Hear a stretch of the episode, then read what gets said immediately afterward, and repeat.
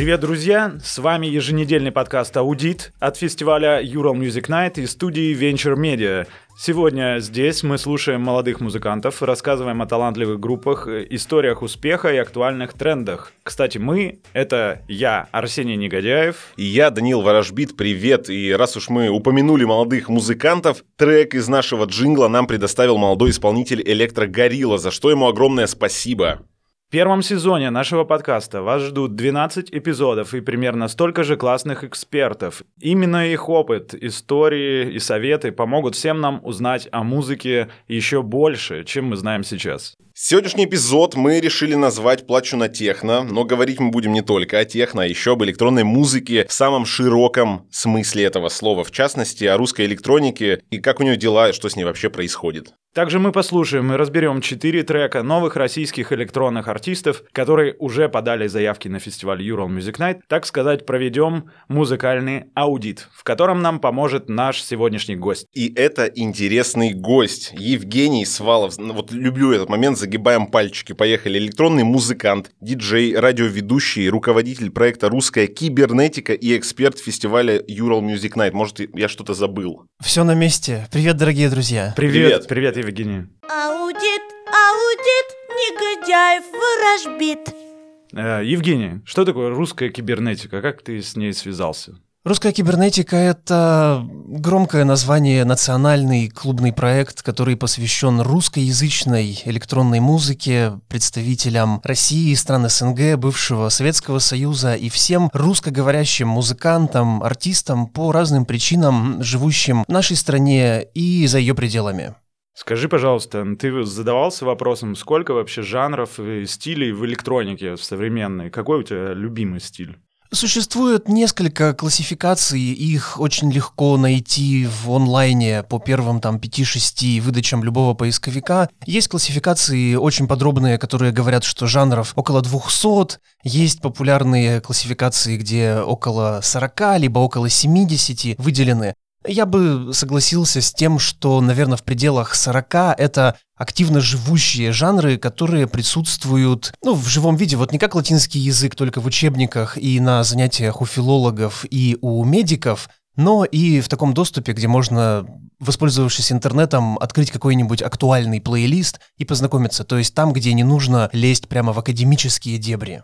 А кто вообще придумывает эти вот э, стили? Вот э, взял человек и придумал стиль. Мне кажется, все происходит в процессе какого-то самокопирования, самовоспроизведения, переосмысления того, что уже сделано. Вот как раз если изучать э, эти большие древа классификации, которые есть онлайн, там есть несколько гипотез, например, что вся электроника вышла из хип-хопа, хип-хоп вышел из джаза и другой черной музыки. В общем, там есть несколько теорий.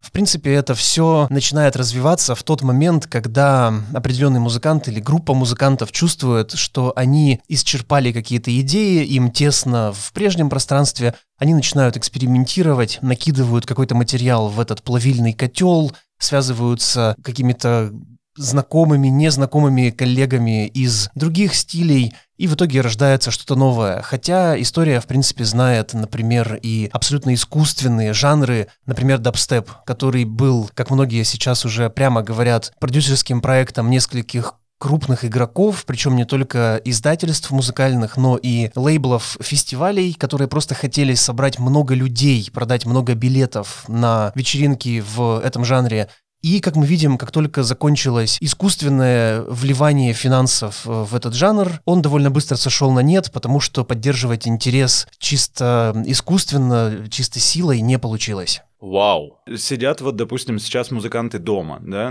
сейчас эпидемия, да, по всему миру бушует.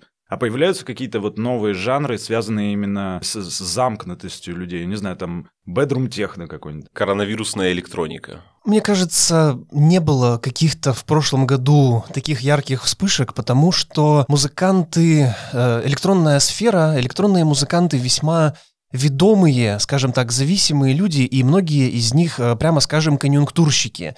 То есть есть условный сборник э, каких-нибудь Future Ibiza Hits, который выходит в марте, в апреле, все понимают, какое звучание будет актуально на ближайших фестивалях, на летних площадках, и большинство начинает, естественно, в стремлении как-то укрепить свой бренд личный, где-то засветить свое имя, попасть в какие-то крупные плейлисты, начинают делать что-то похожее. То есть музыкальные журналисты, крупные издания, крупные лейблы все равно дают эти ориентиры, на которые дальше потом уже подхватывают э, музыканты второго, третьего и следующих эшелонов.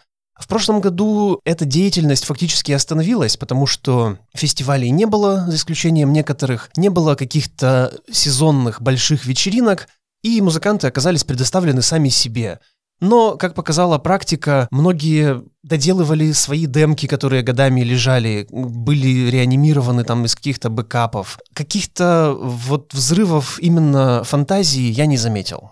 Окей. Okay. А много тебе присылают вообще вот э, русских треков? Ну, новой электроники какой-то русской? Я бы сказал, ну, где-нибудь от 5 до 10 писем, сообщений в сутки. Ты что можешь сказать вот об уровне музыкантов, которые тебе присылают треки? Последние годы показали, что, как правило, мы всех музыкантов, основных игроков уже знаем. И когда приходит письмо или сообщение от совершенно незнакомого нам артиста, скорее всего, это кто-то совсем начинающий или кто-то опытный, но представляющий новый проект. И поэтому у него нет определенного фона, пока еще биографии, бэкграунда. Даня хотел спросить очень да, вопрос. Меня вообще интересовал. очень много всего волнует, Евгений. Вот что сейчас, я далек от электроники, я больше такой инструментальный музыкант, благодаря Арсению я в это погружаюсь и хожу на его диджей-сет и знакомлюсь с чем-то новым. Мне интересно, что сейчас происходит вообще электроника в данный момент? Может, какая-то революция происходит, или произошла, ее никто не заметил, или все спокойно, как и 10-15 лет назад? Нам важно различать по целеполаганию, я бы так выразился. Электронная музыка сугубо утилитарная, и она может быть утилитарна в двух смыслах, я бы так это сформулировал. Первое – это то, что я называю топливом для танцпола – вот я как действующий электронный музыкант делаю клубную музыку. Та самая, которая тыц-тыц, да? Да, именно та, которая попадает в фанатеки диджеев, которая развлекает людей, побуждает их к танцам вне зависимости от площадок, дня недели, времени суток. Вторая большая категория вот этой утилитарности это замена живым инструментом. То есть, что мы можем сказать? Мы можем э, говорить о том, что если записать симфонический оркестр сейчас, это нужно много людей, много ресурсов, и, ну, вы примерно представляете, да, объем занятости. Чтобы сделать это вживую по-настоящему, и с тем, чтобы установить определенную библиотеку звуков в ваш компьютер. Для этого нужно какое-то количество гигабайт, там, терабайт памяти и определенные ресурсы. То есть, с одной стороны, электронная музыка — это для того, чтобы люди танцевали, с другой стороны, это для того, чтобы снизить трудозатраты и объем вовлечения людей. Если мы рассматриваем, допустим, создание какой-то радиорекламы или какого-то короткого саундтрека к какому-то ролику, его можно сделать за 15 минут э, вот на кофе-брейке, используя только ноутбук и наушники. Если мы говорим о том, чтобы музыканту самому не скучать, тогда, конечно, хочется записать и живые барабаны, и живые скрипки, и живую флейту, и все что угодно. То есть в студии это социальное взаимодействие определенное. Поэтому у всех очень разные цели. Кто-то хочет через музыку знакомиться с другими соавторами, находить э, свой круг общения, создавать э, что-то коллективное. Кто-то хочет упростить себе задачу или просто сэкономить, ну потому что, несмотря на доступность компьютеров, все равно увлечение музыкой штука достаточно дорогостоящая.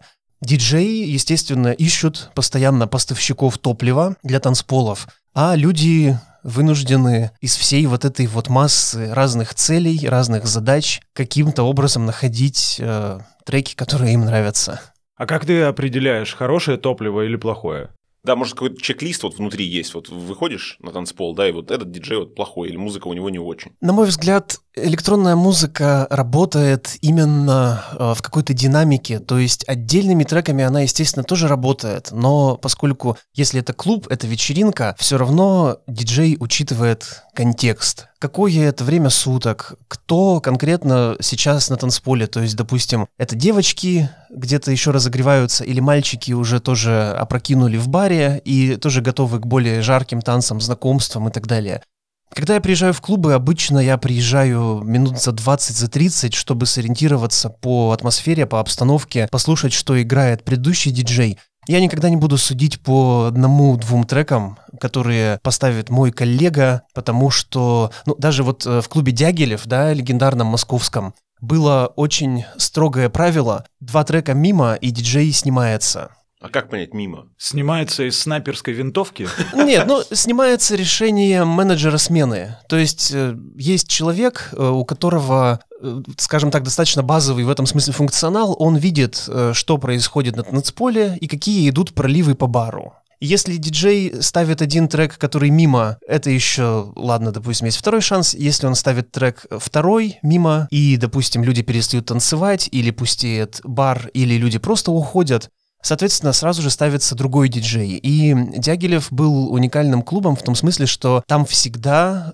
было два диджея, один основной, один резервный. То есть они не всегда играли в четыре руки, но клуб оплачивал вот эти человека-часы, в любой момент тебя могли выдернуть, чтобы ты встал за пульт, потому что твой коллега два раза ошибся. Как э, электронные музыканты или там вот э, диджеи суперпрофи называют диджеев, которые ставят Виагру, например, или группу Ленинград? Ну, есть разные, не знаю, я слышу, наверное, чаще всего термин «банкетчики», которые работают по тому техническому заданию, которое у них есть от их непосредственного заказчика. Аудит, аудит, негодяев ворожбит Окей, спасибо. Нам через специальную форму на сайте фестиваля Ural Music Night поступает большое количество заявок от электронных музыкантов из России и не только, со всего мира. Сегодня мы прослушаем фрагменты четырех из них и проведем музыкальный аудит. Евгений, твоя задача на самом деле очень простая, как суперэксперта в электронной музыке, дать емкий и понятный комментарий, совет, может быть, оценку тому, что мы сейчас услышим, а затем мы уже вместе с Арсением поделимся своими впечатлениями. Обсудим треки, в общем. Коротенечко, да. Первый наш участник сегодня — это музыкант Firehold с треком Time Travel. Как пишет о себе в заявке Firehold,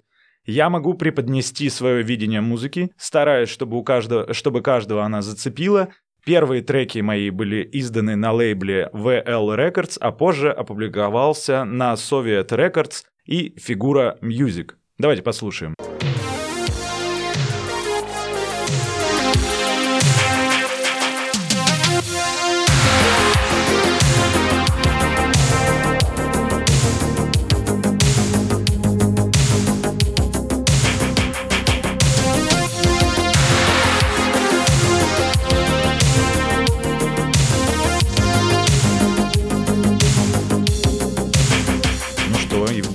Как тебе? Что ты скажешь? Это хороший трек, э, правда, он мне слышится очень эстрадным.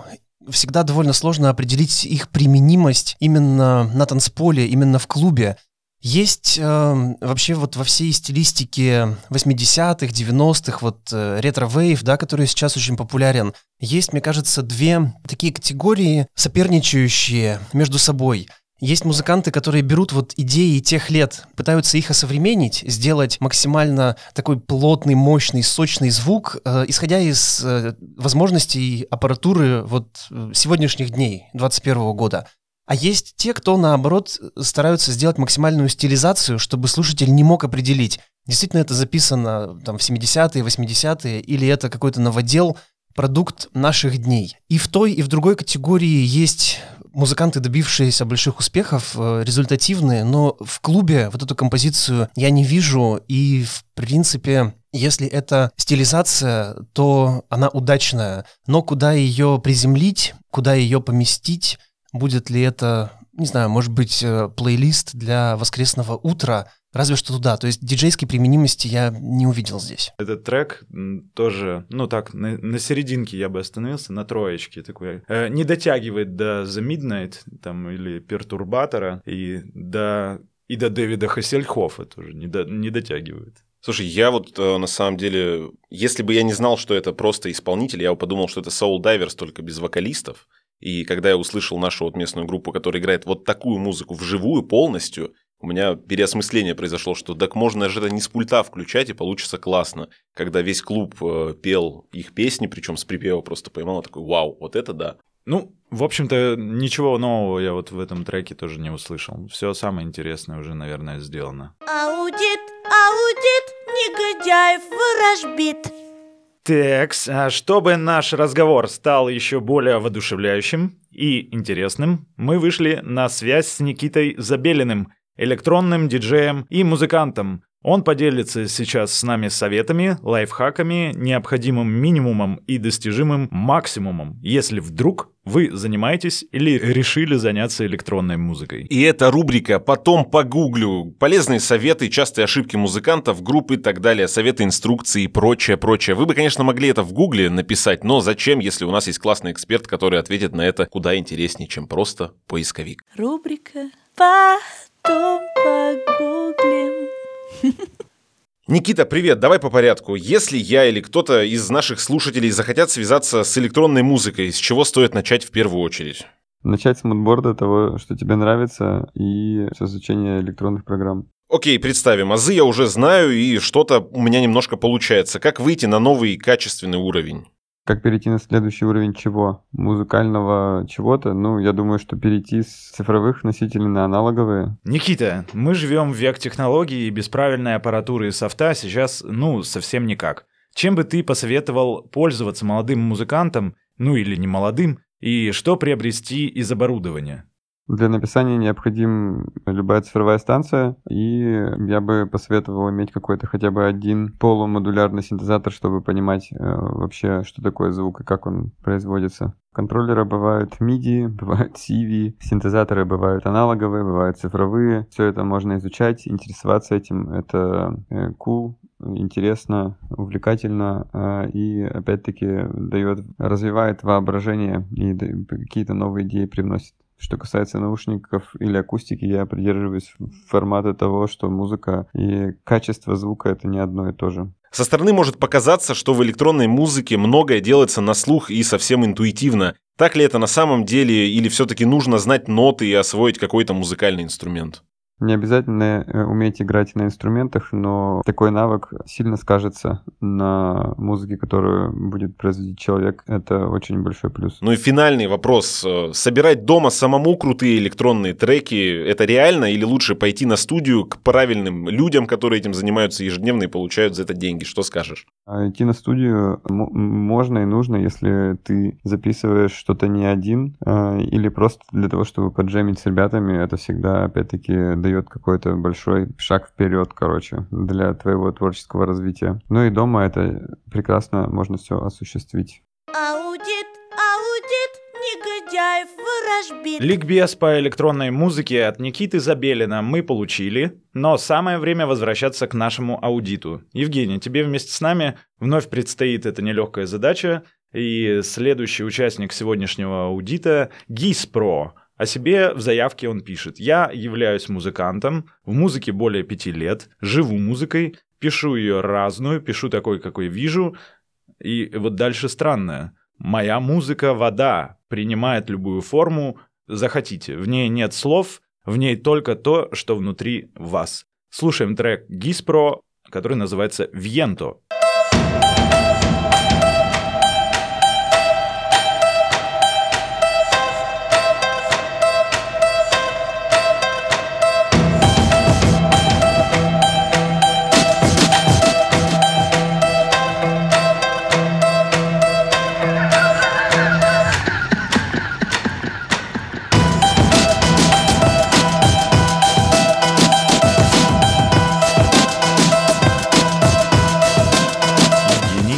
скажешь? Мне знаком музыкант Гиспро по каталогу лейбла «Резонанс Москва». Он неоднократно присылал нам туда э, свои работы. Я должен сказать, что сама по себе вот эта формула соединения каких-нибудь народных инструментов, каких-нибудь этнических мотивов, чего-то живого и синтетической ритм-секции — это очень выигрышная формула. Для тех, кто, может быть, заинтересуется этой темой чуть больше, я очень рекомендую найти запись выступления Леонида Руденко на Сочинской Олимпиаде где как раз это единое полотно, такое клубное, танцевальное, но там использовано множество наших всех вот этих фольклорных народных песен, как это все было переосмыслено именно для международного слушателя и зрителя Олимпиады, то есть человека совершенно неподготовленного. Здесь, ну, мы послушали небольшой фрагмент, мне не хватило развития определенного, то есть э, вот эта тема поверх ритм секции, вот она шла-шла, и пока никуда не пришла. Но в целом, я думаю, что из этого может получиться что-то яркое, запоминающееся, потому что как раз вот эти живые живые инструменты, мелодии, вот эти национальные этнические мотивы, они прям врезаются в память. А что бы ты вот посоветовал Гиспро, чтобы вот раз и э, все сразу стало хорошо? Чтобы этот трек на танцпол попал. Здесь, э, скажем так, здесь не тот э, темпоритм и, в принципе, не та ритм-секция для того, чтобы это звучало где-то именно в диджей-сете, но, может быть, если артист выступает э, с лайвами, надо послушать готовую композицию, законченную, то есть по небольшому фрагменту мы не сделаем выводов. Понятно. Я, на самом деле, послушал э, побольше его э, треков, и у него очень хороший упор и в ambient, там, и в этнику, как ты все верно подметил, и мне артист э, понравился. Он прям такой на четверочку. Все у него хорошо. Нуар. Из того, вот, что мы прослушали, я, пожалуй, соглашусь, Евгений, с тобой. Мне тоже не хватило вот воздух, как бы я в себя взял вот на этой паузе, которая там как бы вот набирает, набирает, набирает, а потом как бы бах и то же самое. Я такой, ну блин. Вот хотелось прям чего-то жесткого, чтобы оно сразу пошло в dance. Дабстепа, да? Ну, как минимум, да. Аудит, аудит, негодяев ворожбит. Насколько часто музыканты, вот, которые себя там мнят или думают о себе, что они трушные, отсылают музыку там Нине Кравец, Никите Забелину, Да, они постоянно отсылают. Они отсылают постоянно, и я должен сказать, что объем музыки, входящей у резонанса, например, у Никиты, он сопоставим или, ну, может быть, чуть меньше, чем у кибернетики, но при этом мы понимаем прекрасно, что кибернетика по жанровой ширине, широте намного больше, чем резонанс, где это в основном техно и экспериментальная электроника, так скажем. Конечно, музыканты везде всем все отсылают, причем, я думаю, многие сталкивались с такой ситуацией, Арсений, я уверен, что тебе это знакомо особенно хорошо. Вообще не слушают, кому они отправляют и что они отправляют. К сожалению, такое бывает, что, допустим, приходит промо для Никиты, и там какой-нибудь кальян хаус. Потом этот человек через день присылает это же промо в кибернетику или присылает до этого промо в кибернетику, и ты видишь, что это ковровая рассылка, и там даже вместо обращения, вот мне часто приходят такие сообщения «Привет» или «Здравствуйте», им сложно даже написать «Привет, Евгений» или «Здравствуйте, Евгений». То есть это копипейст во все лички, но это категорически неправильно. А, а Как вы, а правильно вы же, а вы же все между собой общаетесь, и наверняка вы потом их в бан. Нет, мы их не в бан, мы все равно слушаем, потому что периодически там бывает ценный материал. Но мы, в принципе, понимаем, что у этого артиста бежит э, впереди него пиар-стратегия, тактика, чем действительно он уделил время для того, чтобы подобрать вот подходящие лейблы, а не просто рассылать везде. Мне интересно, как вот сделать правильно. То есть, вот, ну, возьмем, допустим, музыканта электронного молодого, да, который вот дома сидит, он может быть не особо общительный сам по себе, и вот он Как хочет куда-то музыку, да, продвигать. То есть, вот как правильно ему делать? Рассылать во все паблики, искать экспертов, как-то им пытаться отправить в надежде, что они прочитают, послушают. Есть тут, может, какая-то рекомендация для ребят? Нужно отталкиваться, опять же, от э, своих желаний. Чего хотим достичь в итоге? Выступить в баре в каком-нибудь, вот с диджей-сетом, допустим, и чтобы в подборочке классной ВКонтакте вот оказалась песня. Что для этого надо? Ну, здесь э, абсолютно понятные конкретные шаги в каждом направлении. Если у этого бара есть арт-директор, можно постучаться к нему, но, скорее всего, это не принесет никакого результата. Просто когда, ну, может быть, лет еще 10-12 назад были в ходу какие-то аналоговые носители физические, и люди хотели, допустим, диджеить в заведениях, где я был резидентом или где я выступал периодически, мне также писали, Жека, ну помоги, ну пропиарь, ну запихни меня. Я говорил, ну есть арт-директор. Он мне не отвечает. Я говорил, ну находите возможность. И я видел людей, которые приезжали со своими дисками, с промомиксами и караулили этого арт-директора на площадке. И это самый продуктивный путь, потому что, по крайней мере, он вставлял эти диски у себя в машине, примерно понимал, что происходит. Если это подборка, соответственно, это поиск редакторов музыкальных. Если это желание выступить в баре, нужно посмотреть, что за диджеи там уже выступают, и отправить им эти треки, чтобы они воспроизвели вашей работы, и, может быть, потом их заметил арт-директор. У нас были такие ситуации, допустим, когда русская кибернетика выходила в Екатеринбурге на FM, да, на радиопилот в частности, у нас были ситуации, когда мне прямо во время эфира звонили промоутеры, звонили управленцы клубные и говорили, о, а это кто? Я говорил, а вот это, например, из Челябинска. Мы букируем, нам нравится. То есть бывали такие Через случаи. диджеев, в общем, заходить. Да. Кто из русских электронщиков сейчас вот в топе или достаточно крут? Надо смотреть по жанрам, опять же, потому что у кого-то могут быть большие медийные охваты. Вот, ну, например, Матвей Эмерсон, да, нижегородский музыкант, сейчас уже московский. Что я сказал? Неправильно я сказал. Пермский музыкант. Матвей Эмерсон, нижегородским я его назвал, потому что он записал несколько очень сильных треков э, с нижегородским дуэтом Мунбим. У Матвея, мне кажется, миллион или два миллиона прослушиваний на споте в месяц сейчас но он стал делать более эстрадную музыку, то есть это, это очень легкий хаос, он еще сам при этом классный вокалист, сильный.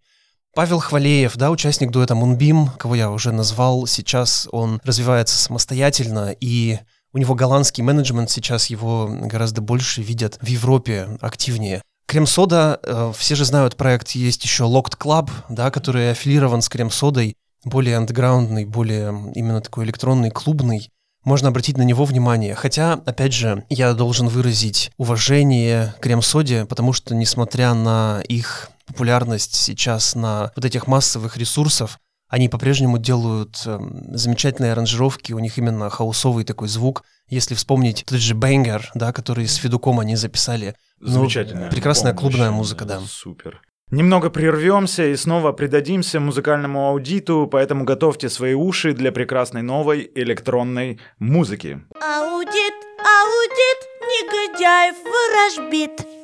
Да, у нас третья композиция на сегодня Анатолий Айс плюс Искра. Счастье вдох. В заявке сказано Представьте себе, что Билли Холидей повстречался с Джей Дилой. Вместе они отправились за вдохновением в Россию, где, вдохновившись местным колоритом, решили записать совместный альбом. Приблизительно так можно описать звучание музыки Анатолия Айса и Искры. Ну, мы послушаем и проверим. Атмосферы небосвод Духом живет, трогая нас Чтобы цветение нам красочным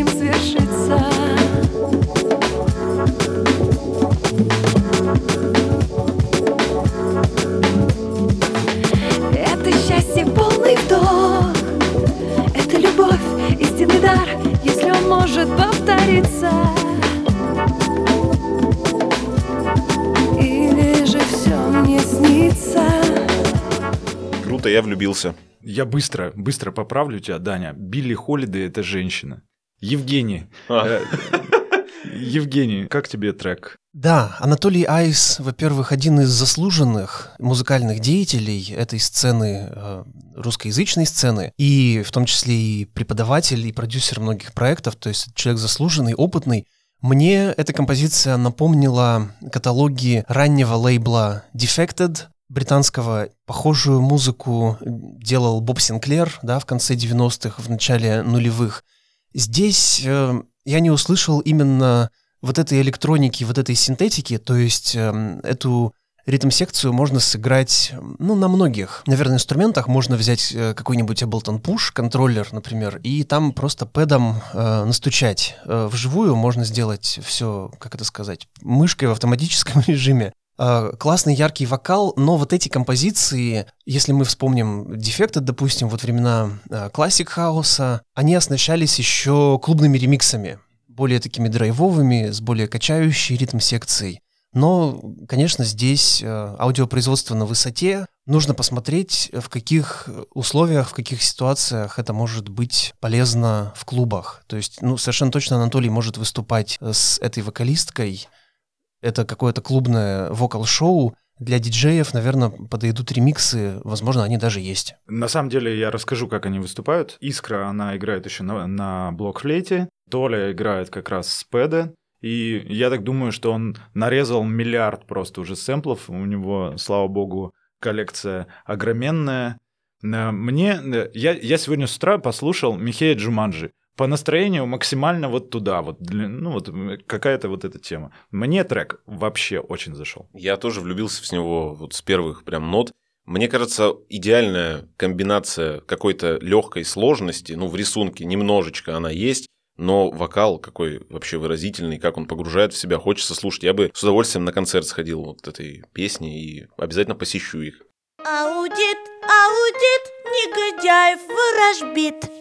Какие вот сейчас самые известные подборки и компиляции есть? Русская кибернетика, DJ Kicks, что еще есть? Есть еженедельные подкасты и радиошоу многих музыкантов, диджеев, если мы говорим о фильтре, да, что ли, своеобразном, то есть, условно, можно любить репертуар диджея Тиеста, э, то, что он играет сейчас, и для того, чтобы не перелопачивать самому тысячи гигабайт треков, которые ему присылают, можно удобно слушать выжимки, вот эти еженедельные подкасты, потому что он сам, его команда уже что-то подобное отфильтровали. Диджейские серии по-прежнему есть. Ну, например, э, регулярно есть серия подкастов у портала международного, очень авторитетного журнала Resident Advisor.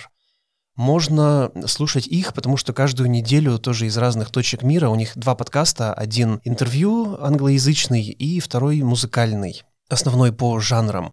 Есть э, очень классные трансляции, если нравится экспериментальная электроника. Это Хер берлинский. Они вещают из студии, которая мне напоминает морг с белым таким кафелем, полностью покрывающим все стены. Хотя, если чуть выглянуть из этой студии, там очень атмосферный э, цветник, такой газон, э, все красиво, она там хорошо замаскирована. Это где экспериментальная электроника. И, в принципе, у любого сейчас э, лейбла, у любого сообщества есть э, свои плейлисты на стримингах, которые тоже можно периодически пролистывать и смотреть, сравнивать, э, что больше нравится, а что меньше. Если я вот, допустим, old, и мне нравится читать, где я могу прочитать что-то про современную электронику? Где э, пишут и какие издания? Ну, к сожалению, большие потери мы понесли в прошлом году и в этом году. Закрылся российский Mixmag, Mixmag Russia больше не выходит. Закрылся журнал отраслевой профессиональный э, Future Music Russia, который тоже был очень полезен. Наверняка многие наши слушатели знают вот эти отраслевые профессиональные журналы, особенно в Европе, где там еще компакт-диск или DVD-шка с горой сэмплов, какими-нибудь демо-версиями новых синтезаторов, новых больших программ. Вот он тоже перестал выходить. Но подскажу, наверное, Илья Воронин, да, издательство «Белое яблоко», сейчас издательство «Шум» занимается тем, что переводит различные книги из мировой библиотеки, посвященные электронной музыке. У них, кстати, есть подписка на книги, по-моему, за три с половиной тысячи можно купить э, себе блок из четырех книг, из которых одна только издана, и следующие три вы точно получите по подписке. Не будет ситуации дефицита. И отдельные Отдельные колонки, подборки периодически выходят. Ну, например, вот есть э, корпус 1, посвященный омской электронной сцене. Они выпускают и рецензии часто, и плейлисты собирают. Ну, то есть какого-то единого агрегатора нет. Ну, мы стараемся вот в русской кибернетике, например, освещать многие новости, которые касаются российской сцены и ее взаимодействия с международной. Вопрос от Олда был, вот у меня такой абсолютно э, нубский, возможно, вопрос. Ну, что нужно обычному электронному музыканту? Что мы разобрались, да, э, что надо сделать, чтобы выступить в баре, написать арт-директору, встретиться с ним лично в баре со своими диджей-сетами. Но если, допустим, окей, я выступил э, с диджей-сетом где-нибудь в баре, хочу теперь как-то сделать качественный прорыв наверх, то есть уже побольше площадки собирать, как-то прорваться в индустрии. То есть, допустим, там, не знаю, Dead Mouse, Daft Punk, они вот эпатировали внешностью, допустим, помимо звука. Была классная картинка, это можно было сфоткать, как-то все преподнести. Может быть, поведение какое-то должно быть особое, да, или, или просто много материала надо хорошего. Есть какая-то взаимосвязь между этими факторами или нет? В плане поведения я не делал бы на это ставку, потому что есть гораздо больше людей, которые могут вести себя эпатажно, развязно, даже вульгарно, грубо, и за счет этого привлекать к себе внимание, мы все прекрасно знаем этих людей, этих персонажей, хотя, например, на мой взгляд, интерес к топлес диджеям, диджейкам. Yeah. Никуда не ушел, хотя говорят, что это все в прошлом, но тем не менее я регулярно вижу эти анонсы, поэтому скромному электронщику, сосредоточенному на музыке, на творчестве, ему не имеет смысла даже пытаться конкурировать вот с этими профессиональными лицедеями, провокаторами, поэтому нужно, конечно, брать творчеством. Если вы только диджей, но просто необходимо идти в продакшн, в авторский, выпускать свои треки, потому что даже если у вас супер крутые подборки и супер крутые компиляции, но ваши миксы не возьмет никакой стриминг, потому что это должны быть авторские работы, а база, где вы можете разместить свои миксы, с каждым годом она все сокращается. То есть, например, Spotify выпилил полностью все диджейские подкасты у себя, потому что в часовом миксе алгоритм не может определить, вы использовали там, допустим, 20 треков, и Spotify, как легальная платформа, должна заплатить 20 правообладателям. Роялти. Да, ага. да, но поскольку алгоритм не может или сейчас они не хотят тратить на это мощности вычислительные, они просто все это снесли. Соответственно, если вы только диджей, вы не будете присутствовать на всех платформах. Вы проиграете конкуренцию тем, кто создает авторскую музыку. Если вы не хотите, если вам сложно в это все идти, разбираться, как это делается, найдите кого-то из э, соавторов, найдите единомышленников, пишите вместе, вы можете продюсировать, другой человек может воплощать ваши идеи в техническом плане. Это будет честно, это будет этично, это будет продуктивно. Короче, пацаны, если вы просто диджей, скидайте маечки. Да, и получается, надевайте балаклаву на себя, да, чтобы было интересней, секретно. Аудит, аудит, негодяев ворожбит. Вернемся к прослушиванию. Последняя композиция на сегодня. In a Black Dog и Май с треком Mirror. Need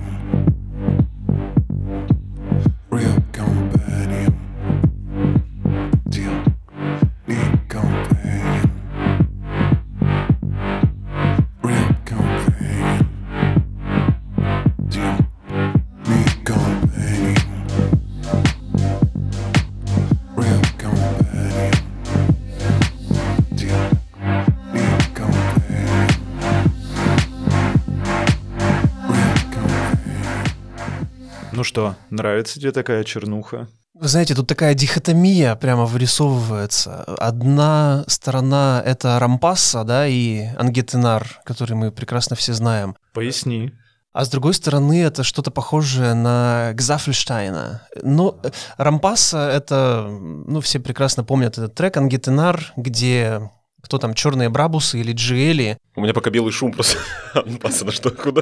Это композиция нашего российского музыканта, которая собрала какие-то миллиардные просмотры. Пару лет назад стала большим хитом, но она потом вышла в радиоверсии. Она сначала прокачала все вот эти тонированные автомобили, и мне кажется, ее все использовали, начиная от э, вот этих вот, да, отчетных видео всякого дрэгрейсинга, автомобильных клубов, и заканчивая, я видел ее у апологетов биткоина, у евангелистов вот этих вот каких-то пирамид, различных схем.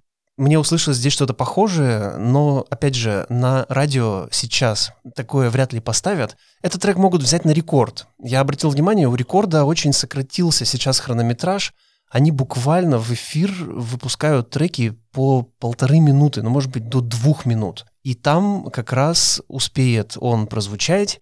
С другой стороны, Почему я вспомнил Гзафельштайна? Потому что композиция имеет вот этот определенный гипнотический эффект, она минималистичная такая, вот с этим простым, э, даже, ну, назвать его сэмплом или не назвать, в общем, вот с этой короткой, да, голосовой партией, фактически spoken wordом, она может создавать вот этот э, эффект погружения, эффект гипноза в диджей-сете, например, где-то в начале, ну, в начале вечеринки, в начале выступления. Поэтому, опять же, послушав полную версию, я бы, скорее всего, нашел какое-то применение. Либо, может быть, в подкасте, либо в какой-то программе, или даже на какой-то вечеринке. На самом деле этот трек вообще еще нигде не выпускался. Артист, э, артисты эти оба, они из Екатеринбурга, очень крутые.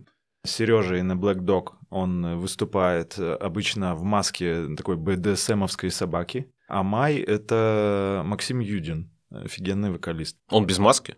Он? Ну, когда как.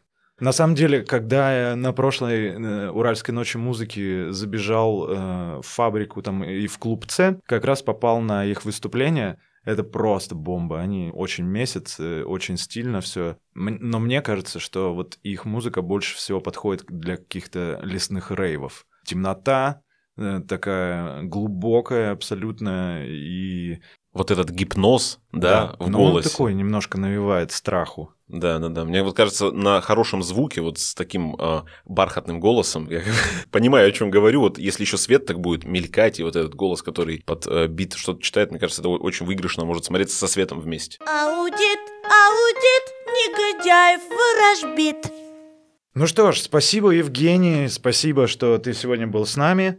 Мы могли бы и дальше говорить об электронной музыке, наслаждаться заявками молодых артистов, но ценность аудита в его профессиональной лаконичности. Поэтому на сегодня у нас все. Вместе с Евгением Сваловым мы слушали четыре трека из заявок фестиваля Ural Music Night. Говорили об электронной музыке, обсуждали мировые тренды, а также дали несколько советов тем, кто хочет играть электронную музыку с нуля. Евгений, тебе спасибо большое за это время. Друзья, спасибо, что уделили время нам сегодня. Слушайте разную музыку, открывайте для себя то, что делают российские электронные продюсеры и таланты. У них не меньше идей и желаний и возможностей, чем у их международных коллег. А вам, дорогие слушатели, мы напоминаем, что фестиваль Ural Music Night продолжает принимать заявки от молодых исполнителей в любом жанре. Для этого вам достаточно перейти на сайт uralmusicnight.ru и заполнить заявку музыканта, и, возможно, именно ваш трек не только прозвучит на фестивале, но и подвергнется профессиональному музыкальному аудиту в этом подкасте. Следующий выпуск аудита выйдет ровно через неделю. Ставьте ваши оценки, пишите комментарии и не забывайте, что есть музыка, под которую хочется танцевать, есть песни, которым хочется подпевать,